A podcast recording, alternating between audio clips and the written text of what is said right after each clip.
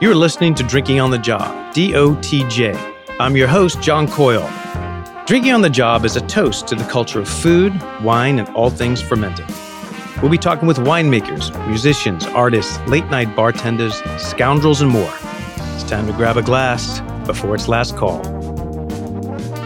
Robin Robinson joins me to discuss his book, The Complete Whiskey Course, a comprehensive tasting school in 10 classes, which is a must have for anyone even remotely interested in whiskey.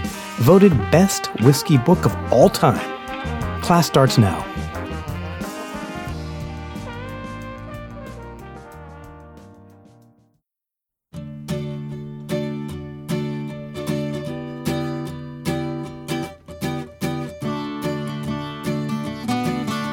Man, oh man, it's a cold, rainy day, and we are drinking scotch and whiskey with Robin Robinson, author of The Complete Whiskey Course, a comprehensive tasting school in 10 classes. This is the best book on whiskey ever written, and it covers all aspects. It's history, it's fun stories, it's suggestions for what you should try. And man, it is so much fun. Thank you, Robin, for being on. Oh, my pleasure. Yeah, thanks yeah. for having me. Yeah, it's great. Cool. I love the fact that it's 10 classes.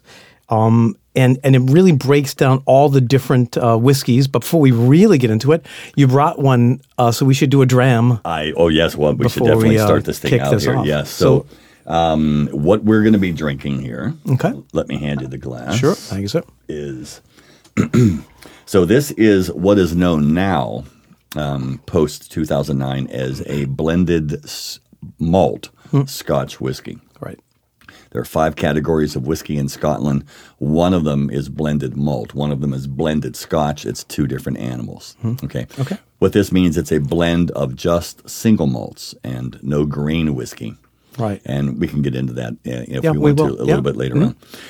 This was made by uh, the company that I, actually got me um, invested into the liquor industry as a professional. It's called Compass Box, uh, owned by uh, a man named John Glaser, uh, an American okay. um, who uh, became, uh, I think, the sort of the the um, what would you call that? The enfant terrible of uh, oh. of, of, blending uh, blended Scotch whiskies. Uh, he went after blending Scotch whiskies from a completely artisanal perspective. Um, none of the commercial ways that Scotches were blended back in the '60s and '70s and the '80s right. and '90s. Um, and consequently uh, has really built um, uh, quite a, um, a, reputation in the whiskey industry. this is called Eleuthera, and what's so beautiful about this? It smells great. It is gorgeous. It is a blend of only two single malts. One of them is called Caol Ila, mm-hmm. and Caol Ila is a distillery on the Isle of Islay. And what's famous about this whiskey is that he had to discontinue it, and it kind of gives you an idea about the integrity of small whiskey makers he discontinued it because he essentially is buying barrels from Diageo, the big whiskey company right. that owns all of these um, distilleries. And at the time, he was because no one was interested in Scotch whiskey at the time. He was able to buy the choice honey barrels, specifically that were first fill ex American oak barrels. The liquid coming out of them were just absolutely phenomenal.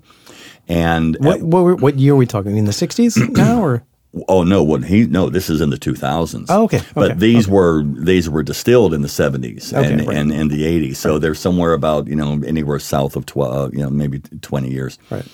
He is purchasing these barrel by barrel to make these small batches of whiskey. And at one point, he couldn't get the quality of the barrels that he wanted. Hmm. And instead of substituting it with an inferior whiskey, he discontinued the whiskey. Yeah, and so this is sort of like one of the great unicorns uh, wow. in the whiskey well, world. Here's, so here's to drinking a unicorn whiskey. Cheers! Yeah, yeah, yeah. absolutely. Yeah. Mm-hmm. So I love your book. You have a, a title says "Whiskey is the New Black." Mm. so we're we're into the whiskey boom, right? Yeah, we um, are we are well into it. Yeah, I love I love the um, story in the book that you you kind of put a timeline together, which I never thought of. Uh, 1976, the Paris famous Paris wine tasting, where yeah. American wines outshine wines from France and around the world, and all of a sudden, uh, craft beer follows, and then the spirit boom starts to happen because all of a sudden, the U.S. is on the world stage, and the, the whole global ideology changed. Like the United States can make great wine, they can make great spirits, they make great, great craft beer. Yeah. Uh, well, well put in the book. It's something I never thought of. Well, you know, it's because I was there for that. Um, uh, when I first got into the restaurant industry, I was a kid. And at that time, there were only wines, and the only wines were French wines. right. Um, and uh, even as a professional, as I got older, excuse me, uh, even as a professional, as I got older, and I was uh, hired as a wine steward in a restaurant. There were no sommeliers back then, but I did. I did wear a tastevin, Oh. which is that little. Um, yeah, I know. And I, let me tell you, I got called out on it one night by an actual chevalier du taste au vin. You know, I had no idea that you actually had to earn that thing. I just thought it was just some decoration that says, "Hey, I'm the wine guy." Yeah. You know. But um, back then, I mean, I had an Alexis, Alexis Lichine book and a Frank Schoonmaker book on uh, wine, Old school wine old books, school yeah. wine, and you know they had two pages on California. Right. Yeah. You know, yeah. Yeah. So what happened was California makes this wine, and what we learned from California wine was wine was about varietals.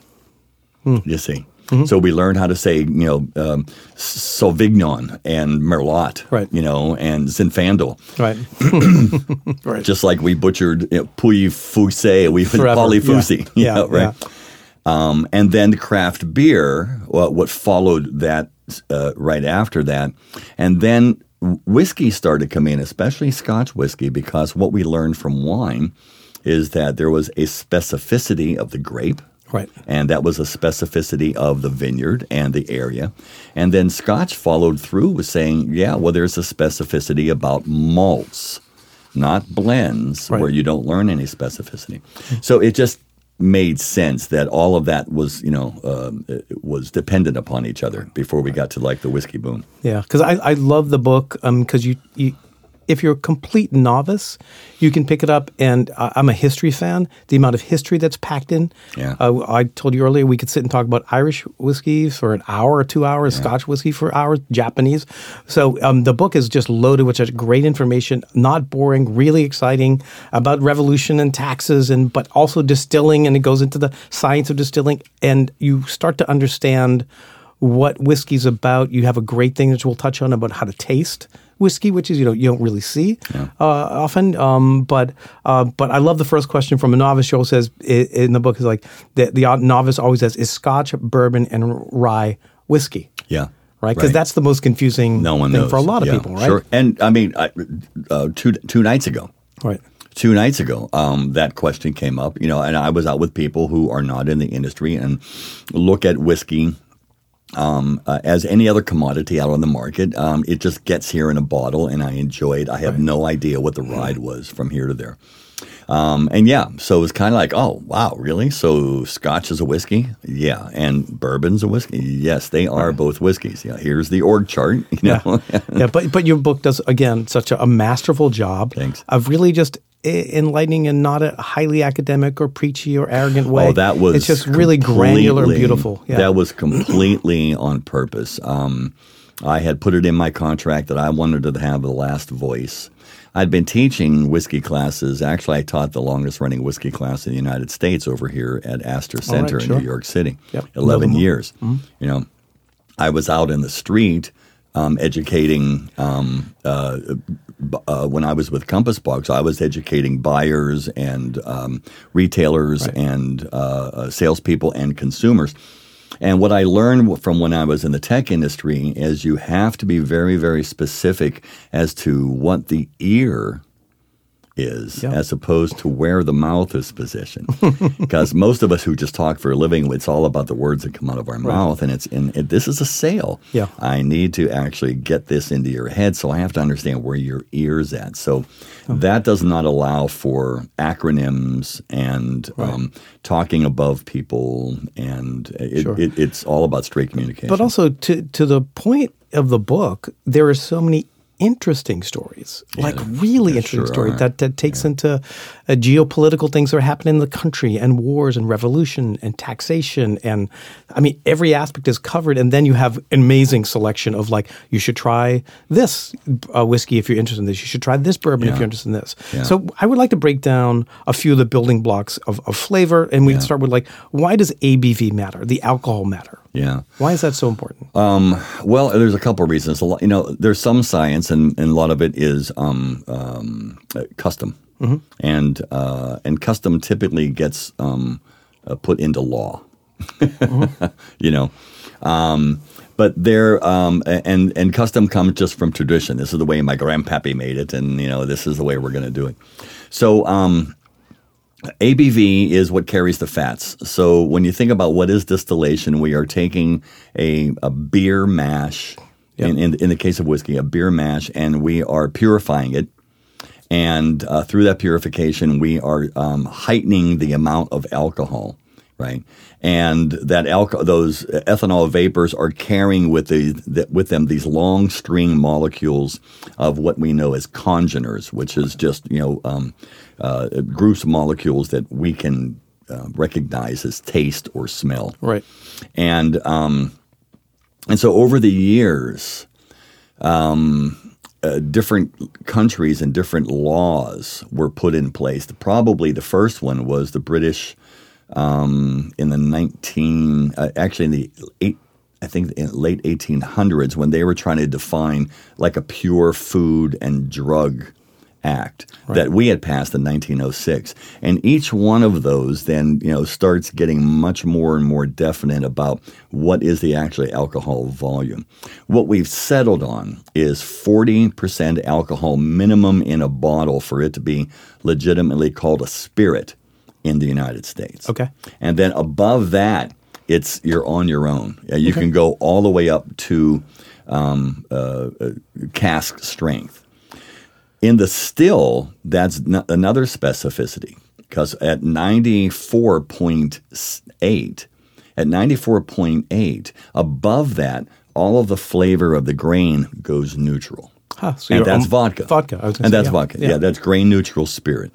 so by law, whiskey has to be distilled lower than that, and then in bourbon, they actually set a ceiling of eighty percent. Okay. Yeah. Very so important. yeah, uh, the more alcohol that's in there, um, the more the flavor, the fats will carry. Right. Um, but then there was a point in which there's a point of no return. Sure. Alcohol has a nice tension too. It also adds tension on the palate. It right? does. Oh, that's Yeah. a great way to Right. describe Yeah. it. It does. It does. Yeah. Because wine has that very similar. High alcohol wines, people go, oh, this is interesting, high alcohol, but the alcohol adds a, a texture that's not, you know, that's not there unless you hit a certain alcohol. Yeah. Right.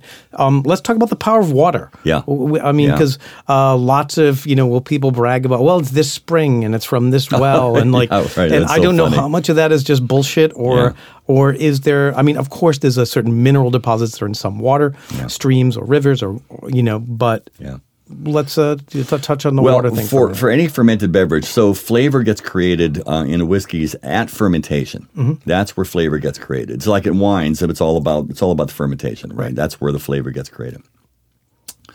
Um, what the water does is well, it does different things for fermentation. It allows different things to happen during fermentation. So if you've got soft water that is low on minerality, there are certain um, um, uh, congeners that are going to develop in there that will develop differently if it was a high a hard water with a high mineral content.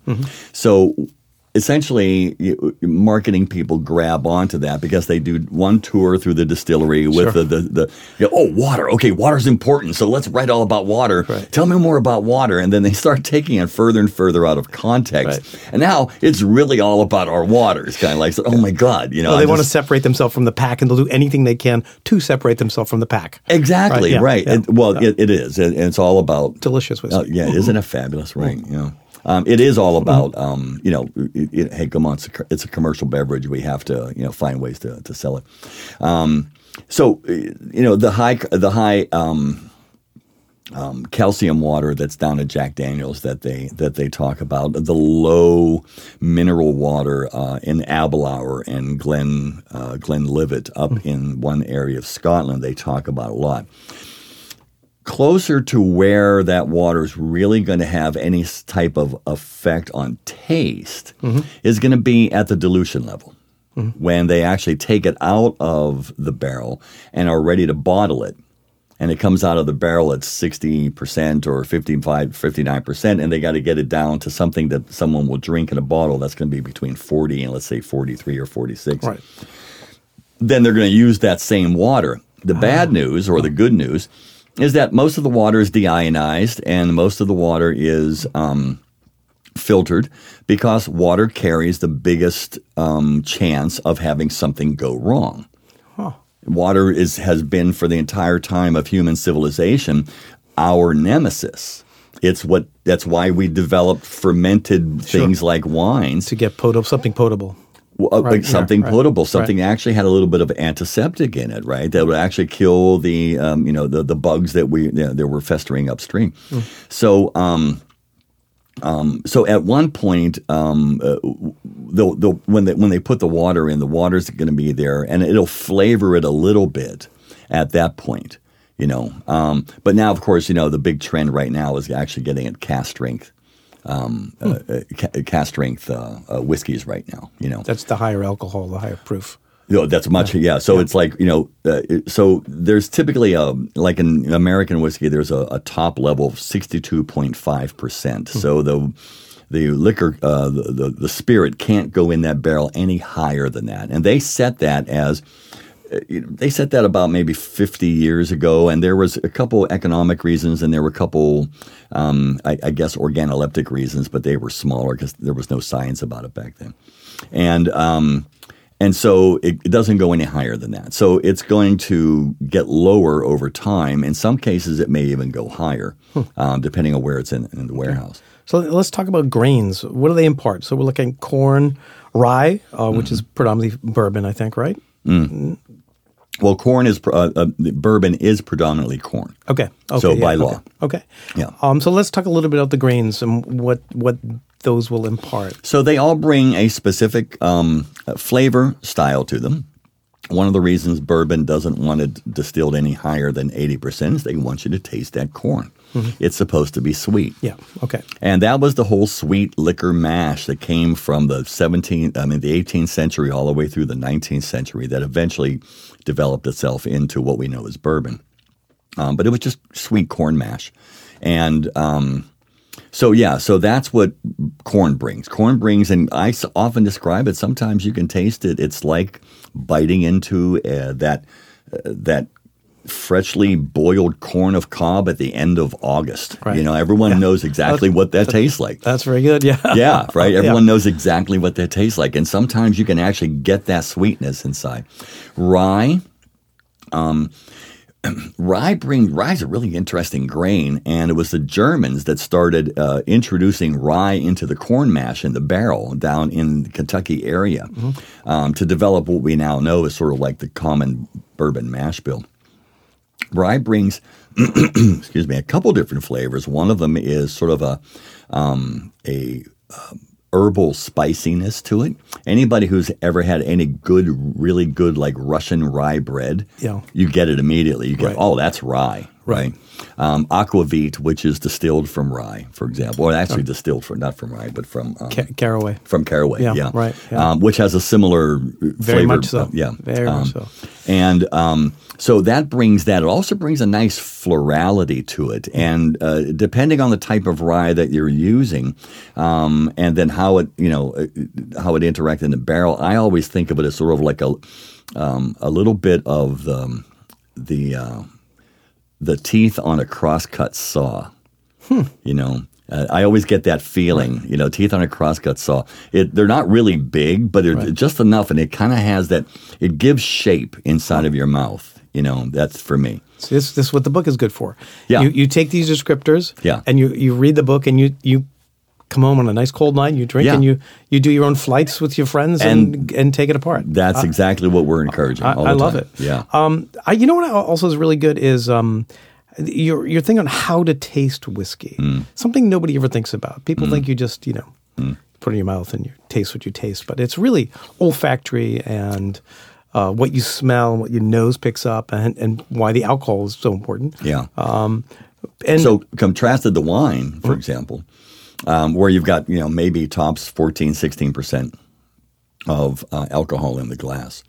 Putting your nose into a um, a, a Bulla Grande, you know, um, uh, essentially you're using that type of a glass in order to um, uh, to gather up all of the esters that are in there and focus it right toward you, right?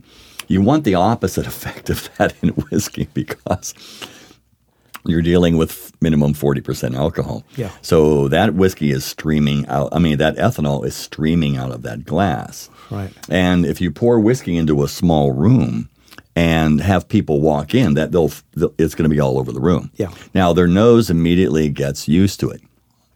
That's something called anosmia. Mm-hmm. And anosmia takes place is essentially a um, temporary dulling or shutting down of your olfactory system. The COVID. Uh, COVID was uh, anosmic uh, was an anosmic nightmare. Nightmare. Yes. Right. We're not going to go down that road. We're going out there. Right. You, you had some great descriptions of Laphroaig in your book, Yeah. um, And, and some of the scotches. And I remember Peter Curry was telling me that Laphroaig uh, during Prohibition, which we'll talk about a little bit, uh, was they at customs they would pull it aside and they would open up and smell it and go, "Oh my God, no! Put the cork. That's got to be iodine." And they would pass it off. that like it had to be. They- they can't- would, who they would drink can't- that shit? They can't not have wanted to make it like that, could they? but uh, it's, it's, but your book has uh, some great descriptors, and then you have this um, something I never thought of, and you called it call it the blender's trick, where you would take a little bit of the scotch or the whiskey and put it in your cup it in your hand and and then smell. Yeah. Um, and Yeah. that's just a, an entire different uh, set does. of like olfactory notes that you're Yeah. picking up.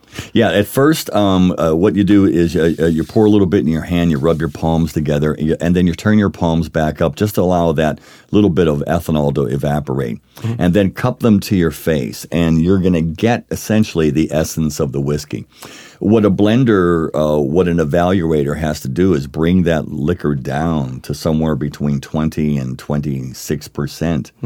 Right. Otherwise, they're going. If they start at 9 a.m., they're going home at noon because you're you're shot. You're done. Yeah, people don't realize that even if you're smelling, you're still taking alcohol in. What's that? You're, even if you're smelling, You're still taking you're still in. alcohol. Sure, yeah, system. it's small. Right. Yes, Yeah. very very tiny amounts. Yeah, but so one of the things that they'll do is let, let's say, for example. They've been nosing a whiskey for a while, and there's still something uh, that's in there, and they really can't get to it yet, and it's just confounding them. One of the things is you do the rub, and then you bring it to your nose, and then you rub your hands again Right. Huh.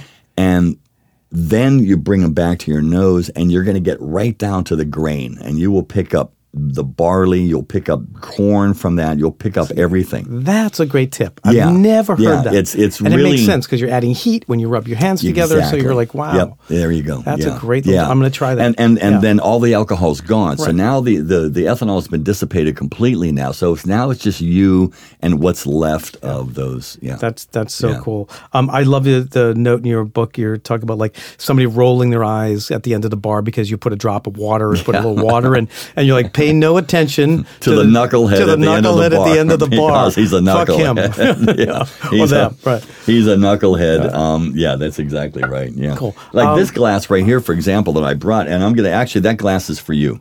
That's Oh, your thank you. glass. Oh, thank you. It's called a neat glass. It is my glass of choice, and neat stands for naturally engineered aroma technology. Oh wow, So that's if you totally look, cool. if you look at the way that this is actually um, shaped, it's got a big bulbous area right here. Mm-hmm. And for those who can't see this, it actually looks like a spittoon Right. or Yeah. a cuspidor. Yeah. Right, or a little flower pot, right? But essentially, what you've got is a divergent lip up here. So the lip goes out like a martini glass.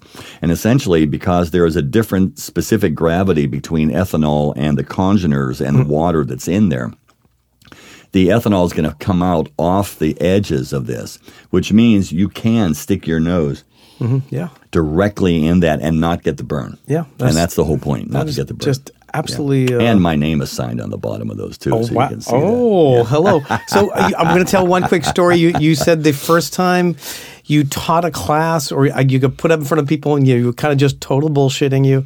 And by the way, fuck you and your your built for radio voice. Other uh, people listening going, John sounds like a woman compared to Robin. Uh, you have a great voice. Um, you, you're saying like you, you made some story about like they used to piss in the cask or something, and because you're a storyteller, you had a one man show. Yeah. Um, I mean, It's, it's my origin story of whiskey. Um, I I was when I was an actor here in New York City. Um, I was hired to impersonate a Scottish distiller. now, no one ever ever heard of what a distiller was here. It was in the 1980s, Yeah. and, and I had to ask, "So, what's single malt Scotch whiskey?" Because I was going to taste four of them with a bunch of sweaters up on Park Avenue. Yeah. and I remember the tasting. Uh, in, I mean, I you know I, I, crammed for the week, you know, with pamphlets and, and Right. magazines, and at- at one point, because I was an actor and I was a stand-up comic, and I know how to work an audience, and I I know when I've got the audience, I sure. I figure, oh, I've got these people in the palm of my fucking hand, and and then I just let it rip, and I just made the most obscene story about the beginning of Macallan whiskey in the in the 15th century, and barley farmers and urinating into the vat in order to make it germinate, and, and people were going, well. It, this must be true because we believed them all this time. Plus, you had the accent. And I had the accent. You're of working the accent, yeah. I- I- you work the accent here, and you had a little bit of facts, and all of a sudden you had an expert. That's a good. That's a really good story. Um, let's so let's talk about American whiskey. I mean, the real birth of American whiskey starts with the Scots and the Irish in the woods of Pennsylvania. Your back, your Yeah. hometown, Yeah, yeah, pretty much, right? Yeah. Um, and uh, and and this bourbon legacy. Uh, so we there's to- tons of talk about Pappy Van Winkle. Yeah. Um, I've never had it, but there are stories of people buying empty bottles Oh, for the obvious reason to do counterfeit, or not to do counterfeit. So when the people they hate come over their house, they can fill it with whatever. and just just to have Pappy uh, in, in yeah In front of them. As them. a matter of fact, I even talk about you know in in, in uh, class ten, which is whiskey at home. Yeah. Um, uh, and all of the different things that you buy, like those ridiculous whiskey rocks and things like that. And I said, well, who would want to buy a decanter? Because why would you want to rob yourself of the satisfaction? Action of putting a Pappy Van Winkle in a decanter and, Yeah. and missing the looks of envy and jealousy on the face of your guests. Um, but yeah, uh, Pappy, um, uh, there's an interesting story about how that got there, but it's essentially uh, Pappy Van Winkle was all about um, the law of supply and demand. Um, the Stitzel Weller distillery that he owned um, had shut down uh, because there was a whiskey drought uh, in the in the whole world for about 25, 30 years from the 1970s and uh, 1960s into the 1990s. No one drank whiskey anywhere. Whiskey production gone. And so distilleries were closing right and left everywhere Out of fashion? Why? because we were all drinking vodka. Yeah, Right, because it was those yeah. girls, you know, looking for sex in the city with nice Jimmy Choos, you know, Yeah, drinking Cosmos. and right? drinking Cosmos, Sure, and, yeah. and yeah, and then you know, uh, gin and rum and what we thought was tequila, but was actually Cuervo Gold. Yeah, you know, right. And um, so yeah, we had gone and wine. Right. Right. So we had gone for the whole lighter spirits thing. Um, and whiskey was an old man's drink. It was left uh, on the bar with old men and old women, and so it was completely forgotten about. So these um, uh, Pappy's um, uh, son and grandson, um, um, the Van Winkles, um, essentially captured those barrels, and uh, eventually you have to take them out of the barrel because it, the, the barrel will just ruin them, and you'll just keep losing The angel sh- yeah, the evaporation. angel, the Right, yeah. evaporation, yeah. Right. So they just put them in like steel containers or carboys and just let them sit. So basically, they had the historic library of old uh, bourbon Yeah. that they were sitting on. Yeah. And but and Yeah. and and just they, I mean they didn't know well, if we just wait 10 Right, more yeah, years and no yeah. one knew. Um, so Trey Zoeller who created the the wonderful Jefferson's brand, Mm-hmm. which is again uh, another uh, uh, it's a brand made of blends of other whiskeys. Right. but he was buying old old whiskeys from different distilleries in in uh, Kentucky, and he and he said me and Julian Van Winkle we used to you know we'd be at a whiskey festival we couldn't give this stuff away. Wow. We couldn't give this That's stuff away. We couldn't sell the barrels to anybody. Yeah. So put in perspective, I mean, there there are people who get like one bottle. There are retailers that can buy two bottles. They don't put it on the shelf. They usually flip it at auction. yeah. Or it's already prepaid for it's by already their, prepaid their for. best. Um, you know, their- So what's yeah. a bottle of Pappy go for now? If you I can get it, I don't like- even. I don't even. Know. I've heard like a thousand dollars, and I've heard them selling for It's three thousand dollars. n- yeah, north of that. Yeah, Yeah, and you can't get well, it. It's the twenty three. So they got the twenty three, the twenty one, the 15 Hmm. And then there's like the Van Winkle family stuff like that, which are ten.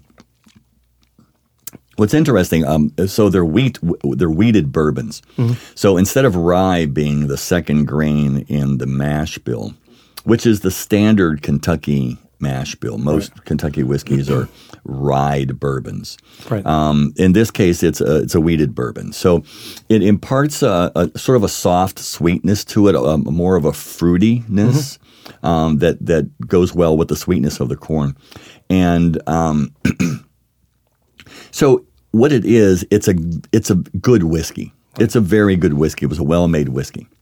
And that's all there is to say about Pappy Van Winkle. Okay. Yeah. No, it's That's just- all there is to Hey, well. I think you, Yeah. you you hit it on the on the head with the supply and demand issue. Yeah. The more you tell someone I, you can't have it, you The- can't get the- it, the more they want it. I'll pay more. Sure, I'll double course, it. I'll triple right. it. And yeah, I've also said just like I'm sure if you put something else in front of them, they would just be just as happy. Well, they are, you know, and, and actually, when I blind taste people on them, they have no idea what they're that they're not tasting Pappy Winkle. So there you go. Yeah, I, I um, I, this whole you know temperance movement that happened in the prohibition that kind of killed a lot of things. I, it's a story. Um, P.T. Barnum. I, I read a great book by Susan Cheever on drinking history in America, and said P.T. Barnum came from nowhere, uh, was really bright and ambitious, and started to build his fortune and started hanging out with the upper crust, thinking he was going to learn something from them. And he said saw basically a bunch of drunks. Yeah. And so he was so appalled that he went around the country speaking about temperance, like and not of like not drinking at all, which I thought was really interesting. Like side note to like this history of. Yeah, and particularly P.T. Barnum. You Yeah. think You he would would, think want people yeah, exactly. shit faced lining up Of to course, see his you know, bad what, shows. What was what was he famous for? Um, um, the, the the phrase "what you know, there's a sucker born every minute." Yeah, right. right.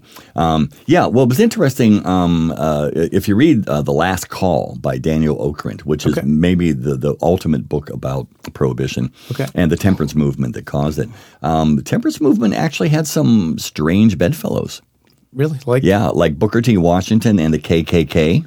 Oh wow. Yeah, they were all for it, all for completely different reasons. Okay, Definitely tying into religion here, right? Huh? It's got to be something religious. Well, temperance Yeah. was actually all about. Um, it, it didn't start in America. I mean, temperance closed down distilleries in Ireland uh, all through the 19th century. It started. Uh, it was it was two things. Uh, it was the, the the what they saw as the dissolution of the family. Number one, Yep. and uh, lack of productivity. Right. So it's capitalism and uh, and religion all at time. And One, two. essentially, what were happening is like you know uh, uh, you were worked to death in the new uh, manufacturing economy because you were no longer you know. Um, uh, Going by the seasons of the sun and everything like that, uh, you're working for the man, Right. and the man's going to work the fuck out of you, right? I Right. come from Pittsburgh, so everybody, Yeah. you know, was you know with Andy Carnegie, you know, so Yeah. um, so the man's going to work the fuck out of you, and what are you going to do to actually, you know, kill the pain? You're going to go drinking, and you're going to go drinking at the bars that are actually owned by the people who make the whiskey, and they're going to give you a free lunch to keep you in there all night, and you're going to essentially just get rid of your entire uh, um, paycheck in there, and then come home and then you know beat your wife, kick the dog, and Yeah. abuse the kids. And so there was that whole thing that was going on. Meanwhile, back in the um, in the factories, um, you know, you're drunk, you know, you're incompetent, uh, you can't. You lost, So- lost a hand, a finger, a f- exactly. foot. Yeah. Sure. Yeah. Right. Yeah. Yeah. And not that the factory owner cared, but you know that was productivity lost. So yeah. So with all of these really interesting, and of course you know religion gets uh, stuck in there. The The Puritanism and all that kind and the of. WCTU, Yeah. and you know, and you know, uh, Lizzie Borden. I mean, not Lizzie Borden, but um, uh, Carrie Nation, because they both carried axes. Okay, right. I got them mixed up. Uh, so let's talk a little bit about. Um, uh, I, we're, we're doing the huge overview. I have to tell you, like, you have to pick this book up. You will, you, you won't put it down. And uh, you know, fall, winter coming. This would be the best gift you've ever given. The packaging of Oh, the book so is nice also. Thank you. Oh, it's so good.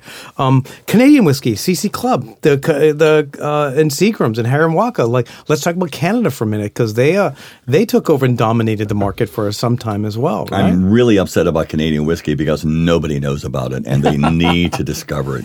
Because is there a perception that Canadian Club is just like you mentioned earlier, the back bar for drunks?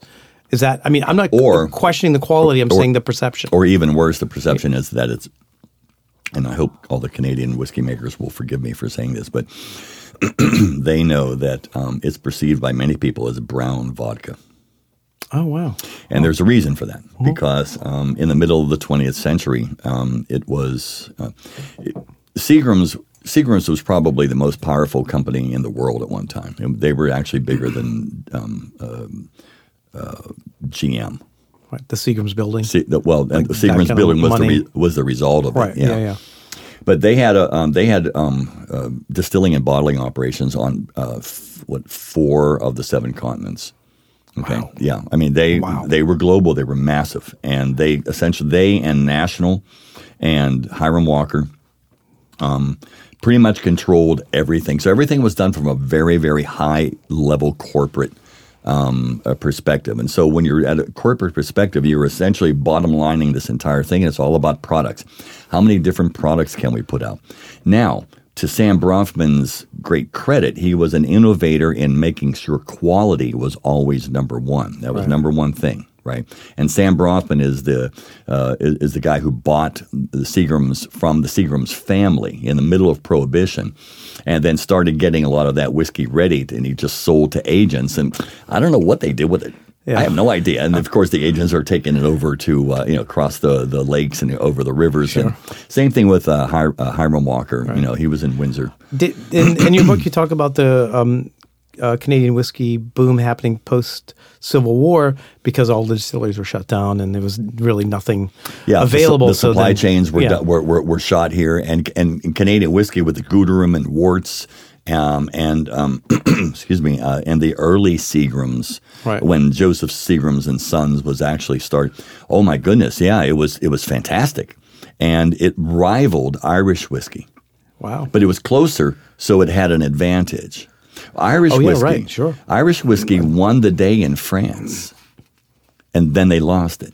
yeah. Huh. So when the phylloxera plague hit France and brandy is wiped out as a result, what's the replacement for that? Irish whiskey was the first to go in and, and establish Donovan, and then they lost it to the Scots. Yeah. Uh, well, I mean, Irish whiskey, which we segue into, is a, was a global powerhouse. Now it has a two percent share, uh, Yeah. a two percent share of the market. You have two world wars, Irish independence, Yeah. uh, prohibition. I mean, like they were just decimated, right? It was the other. The, the fourth one was the stubbornness of the Irish whiskey makers uh, in insisting um, that traditionally they always sold it by the barrel directly to the saloon or the publican or the hotel. Therefore, they couldn't guarantee quality any longer because it always got stepped on Right. by time it got there. Sure. Right. So there was a combination of all those four factors. They went from about 200 distilleries at the early part of the 20th century down to two Wow. in 80 years. That's some stubborn Irish That's shit, some which I know Irish- very well. and, and, and yeah, and some bad luck, and Yeah, just you put yeah. placing your you know placing your bets on the wrong numbers as well. yeah. They um, and in '87, uh, the third distillery was opened up. That was uh, Cooley Mm-hmm. as an independent distillery, and um, but now Is it blowing up again? it's blowing up. It's Yeah. now, even though it's only two percent of the market now, it's actually one of the fastest growing spirits. Ah. Because now we've got over, I think, close to fifty now distilleries in Ireland. And most of them have a lot of stuff that is actually quite ripe by now and ready to actually be shipped. And, and- Who's the uh, the MMA guy, uh, McGregor, who's got his own whiskey yeah, too, right? but I mean, like- essentially what he's doing is he's buying barrels and name on it. and he's putting his name on it. Yeah, which is it, it's common. It's it's Yeah. done all the time. Yeah, right. Yeah. Probably he's getting it from Midleton like everybody else is. Know. Uh, yeah, you know it's really funny. I was um, I was looking at like where a lot of bourbons come from, and they all come out of the same factory. There's like one factory that pumps out forty different labels, and it comes from the same exact source. It's uh, it's actually and uh, interesting enough, it's not in Kentucky. Yeah, yeah, It's in Lawrenceburg, Indiana. right. And it's, It's just, a it's a former Seagram's distillery. yeah, Yeah, Oh. it, and was bought um, by Seagram's um, uh, it- right after Prohibition, uh, and it was the mainstay of all of their whiskey making and their alcohol making. Um, it was massive, massive factory. Um, when Seagram's went belly up in like '99, 2000 Oh, the um, all of their assets were out there, you know, ready to be gobbled up, and you know, Coca Cola and Vivendi and Sony and everybody was like swirling around like buzzards and, and start picking them off. And someone picked up this old alcohol fa- uh, factory that happened to have like over hundred thousand barrels of really beautiful fucking whiskey Wow. in the warehouses, right? And well, what do we do with this? And all of a sudden, here comes the craft movement. Gee, wait a minute. I want to make some whiskey. Ah, yeah, but you know, um, that's going to take some time in a barrel. What do I do to keep the, the the the lights on? Oh, I'll go buy some barrels from that factory. I'll just call it my stuff. right. High West, Yeah. Okay. Bulleit, Oh wow. Okay. Right. Redemption, Yeah. um, Templeton. Uh, the, and, and, and the list went on and on. But that, that source eventually dries up, but eventually the brand is it's built anyway, so now you can always they second exactly Yeah. they they Okay. it did their job of building the brand. They Right. got they got product out there. They put their name on it. Um, it was well received. They went out there and hustled it, and uh, and and then the stuff is superior. right. It's a very unusual type of rye, and it's essentially t- set the the palate for the modern rye drinker. Rye had fallen off the the edge of the earth um, after Prohibition. No one ever thought about making rye anymore. Right. Um, which when we get to this, our last whiskey here, we'll talk about that. So what happened Let's was, pour it. Yeah. So what happened was, um, is that what? What do you, what do you have in there? Um, and why- I'll tell you what, why don't you pour a little water in there? Mm-hmm. Oh, and, sure. Um, and so we'll get the because we want to kind of get as close to, um, we want to get as close to uh, zero as possible. Actually, get it all. Yeah, yeah, yes, yep. There you go. Um, all right. So let let tell me the funniest fucking story while selling or teaching uh, about Scotch. oh. oh, You- I, I'm, I'm, I'm sure you have a hundred. We'll do another episode. Yeah, about funny stories while teaching whiskey. Or selling. Or Because there's some crusty old fucking retailers. And I know you're fighting for shelf placements and, you know, retail space on a shelf in any store and like, because you've done it all. You've you've sold. You've had your rolly bag in every Yeah. state in the United. Yeah, that's every- actually what makes me a little bit different than other whiskey writers because I was actually in uh, I was in the mix.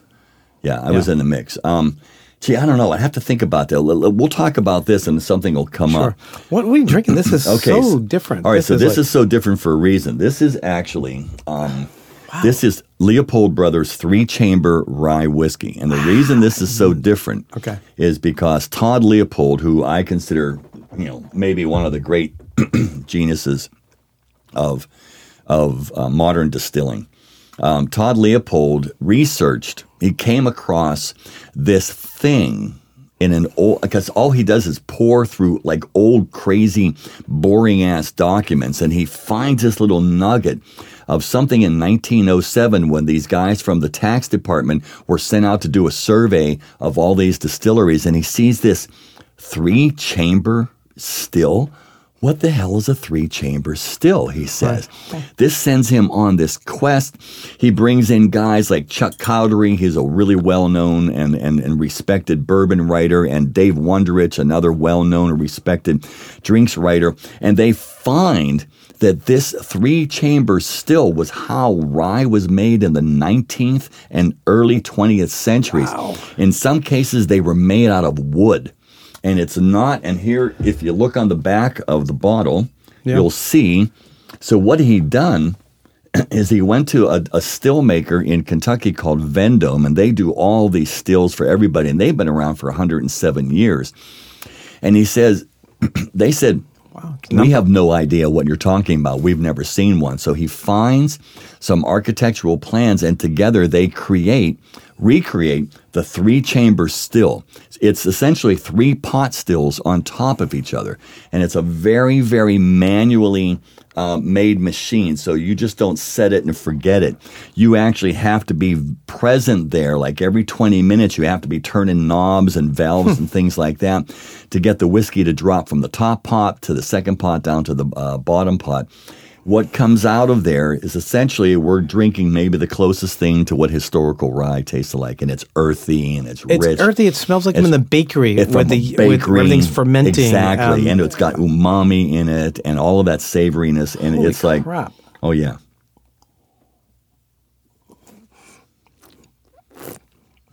man, Mm-hmm. wow. It's like there's nothing else on the market like it. No, I've never had From, anything like from this. the nose through the palate, all the way to the finish.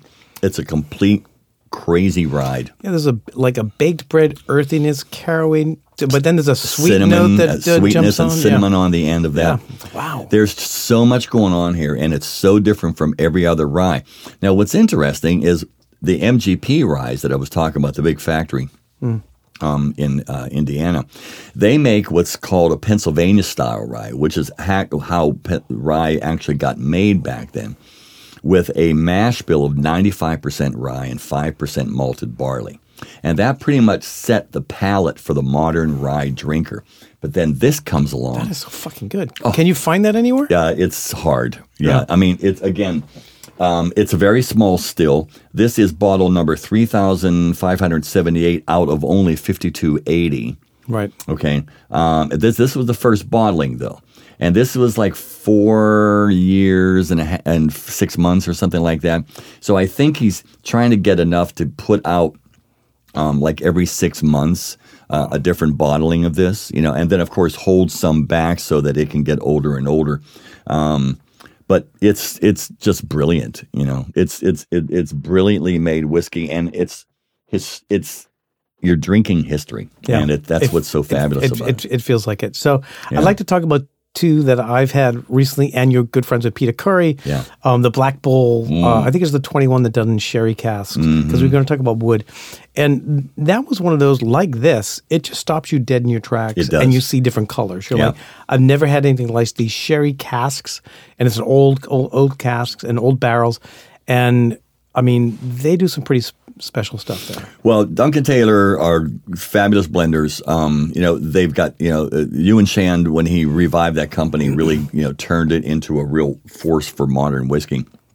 They're not afraid of blending, and blending is the heart and soul of Scotch whiskey. Ninety plus percent of all the whiskey that comes out of Scotland comes out in the form of a blended Scotch. Johnnie Walker, Chivas, Stewards, J and B, Cutty Sark, all of the Right. blended Scotch. Single malts make up a very small part of that. Okay. So people typically think of blends as inferior.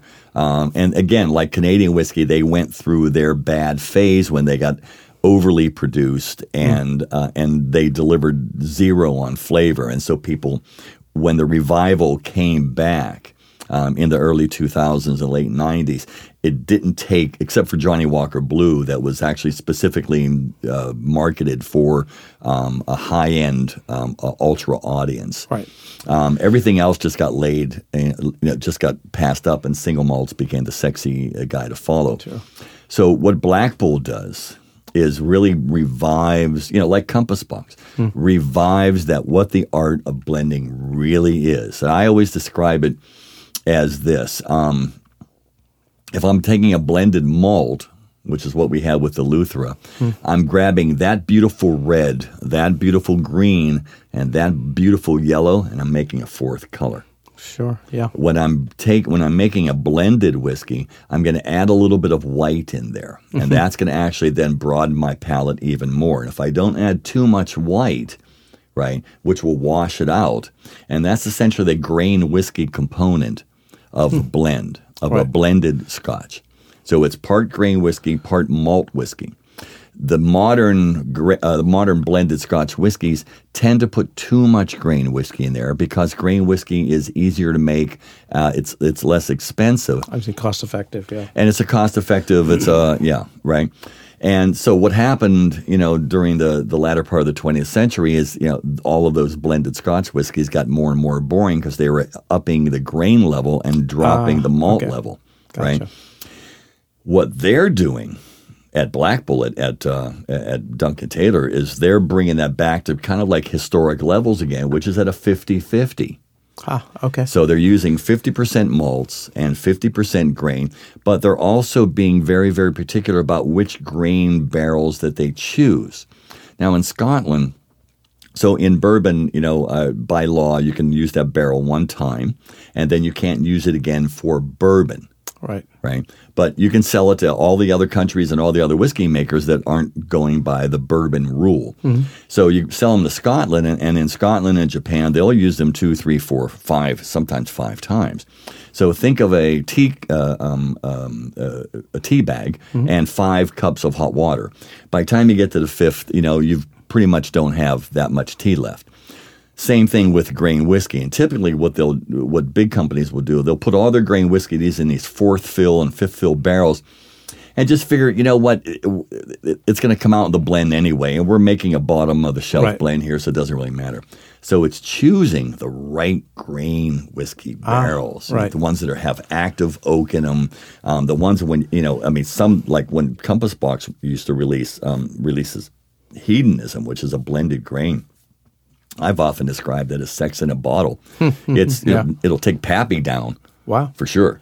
You know, as a grain whiskey. Yeah. So that's what they're doing there, and uh, and they're using these really rich, beautiful old um, uh, sherry barrels. You know. Yeah, it was Yeah. spectacular. Yeah, when I had it. spectacular whiskey. Um, yeah. We can't leave without talking about Japanese whiskey. Yeah. Um, and and talking about Peter Curry one more time said to me, um, he said, "What's really interesting is like if you go, and he's been to Japan many times, probably like you have. Mm-hmm. He said if you took a distiller from Scotland from 200 years ago, brought him back to life, and you dropped him in a distillery in Japan, he would know exactly what to do. Exactly. Since if you drop him into a modern distillery, he'd be fucking totally He lost. would, yeah, He right, said yeah. Japan has adopted the old historic way that we used to make uh, in, in both of the major distilleries. So the two major distilleries in Japan, one is Suntory Mm-hmm. and the other one is Nikka. On two sides sides of the island, and they are actually they come from uh, two completely different mindsets as well. But in what they have in common is exactly that. Yeah. They are old school whiskey makers. Right. Old school. Now it was Masataka Taketsuru who was sent to Scotland from Japan to learn Scottish ways and Scottish distilling. Comes back, works with the founder of uh, Suntory, um, Shinjiro Torii, to create Yamazaki, the distillery. But the first product that they uh, uh, created together was not very well received. Um, and so they sort of had a parting of ways. And then after his contract was over, he and his w- Scottish wife, Rita, moved up to Hokkaido. And that's where they started Nikka.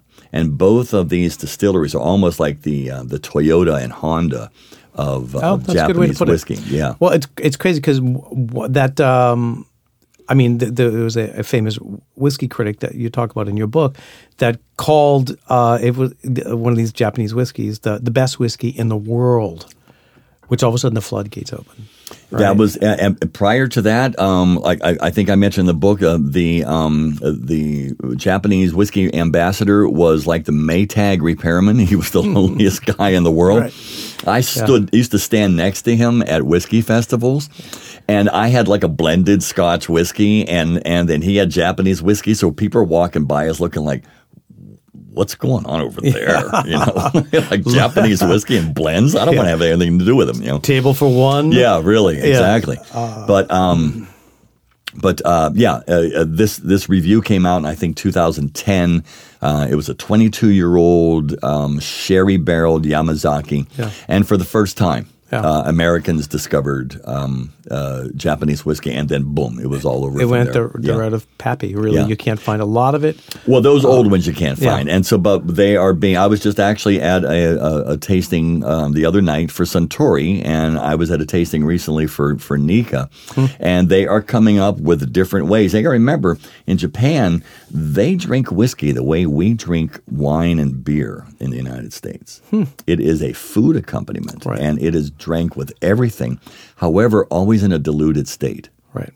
So they're you know, diluting it mostly with soda water in a, a classic mizuwari, which is a, a, a- just essentially a highball. Right. Um, fruit juice, um, green tea, you know, anything that they'll dilute it with, but it's drank all the time. So their consumption of whiskey is really, really different than ours. Huh. Yeah, you go to any Lawson's or 7-Eleven anywhere in Japan, and you will see shelf after shelf after shelf after shelf of uh, blended Scotch whiskey, uh, blended Japanese whiskeys. Oh, cool. Yeah, very cool. Well, Robin, we are on uh, that part of the show, okay, where it's just uh, uh, God has come and he, and he spoke to you, and I'll I'll definitely have a little bit more of uh, Yeah. Uh, I have a little bit of this this three chamber here. yes, Yeah. and uh, God comes to you, and uh, just to entertain you, he does his version of a Scottish accent, which I'm sure is pretty good. he says, "Robin, thank you for like." Educating uh, the world on the water of life, whiskey, Yeah. And so I'm going to give you a gift. I'll Okay. give you one last day on the Uh-oh. planet, so you can decide what you're going to eat and drink and listen to as you float off into the angel share, into the clouds. So, what are you eating, drinking, and listening to? right now. Yeah, as you float off. Oh, okay. Oh, what am I? Oh, As your- as your last That's very day, interesting. yeah. Okay, so I think the whiskey that I'm um, drinking Okay. Um, it comes back from Compass Box again, and it was one of the early iterations of something called Flaming Heart. Okay, Flaming Heart. Now they do a yearly release of that, but um, this one actually goes back to like 2006, 2007 that I've got two bottles of, and, and that would probably be my floating on the yeah. Okay, and what are you eating? And what am I eating? Um, boy, oh, that's a tough one. Um, I'm going to eat something that my grandmother uh, cooked um, because my grandmother was Syrian, so she was my situ. Okay. And uh, what she made was this beautiful Syrian bread, which is kind of like pita bread, only it's raised a little bit and softer and chewier. And on that, I've got some Syrian cheese called Shanklish, which would give any stinky cheese from France a run for its money. I love it. Yeah. I love it. And what piece of music, what song as you uh, Oh, float off with Um, your dram? I tell you what, right now, um, the song that I'm most, you know, infatuated with because I'm learning this on my guitar is an old song by The Faces Okay. called "Ooh La La." Ah, You know, I wish that I knew all I knew now when I was younger. I wish that I knew all I know now when I was stronger. Ooh la la. ah. Yeah. Well, that's, that's Remember so, that? That is so awesome. Um, I, this has been a joy. Um, I really, you know, I never have somebody on and don't look at their book. Um, and I will never promote a book that I don't believe in. This book, uh, I've been in this business for 25 years, and this book really just I, the wow factor on the history, the stories, the suggestions, um, and the insights are like I've never seen before. I've picked up many books before, um, but the insights are just incredible. And um, the complete whiskey course, a comprehensive tasting school in 10 classes. Uh, it's a must have. And uh, how do people find you, Robin? Uh, they can find me uh, on my website, www.robinrobinsonllc.com. In my real life, actually, I'm a sales and marketing consultant for the whiskey industry. Um, and then this stuff here I do is actually the fun stuff. Yeah, this Yeah, is this yeah. is fun. So that's Well, how they can find me. Thank you for being on Drinking on the Hey, Job man, podcast, John. DOTJ. What a terrific time. Yeah, Thank you so much. Thanks, man. Cheers. Okay, cheers. Thanks for the whiskey. Thanks again for listening. Don't forget to check us out at dotjpodcast.com. Until then, I'll see you at the bar.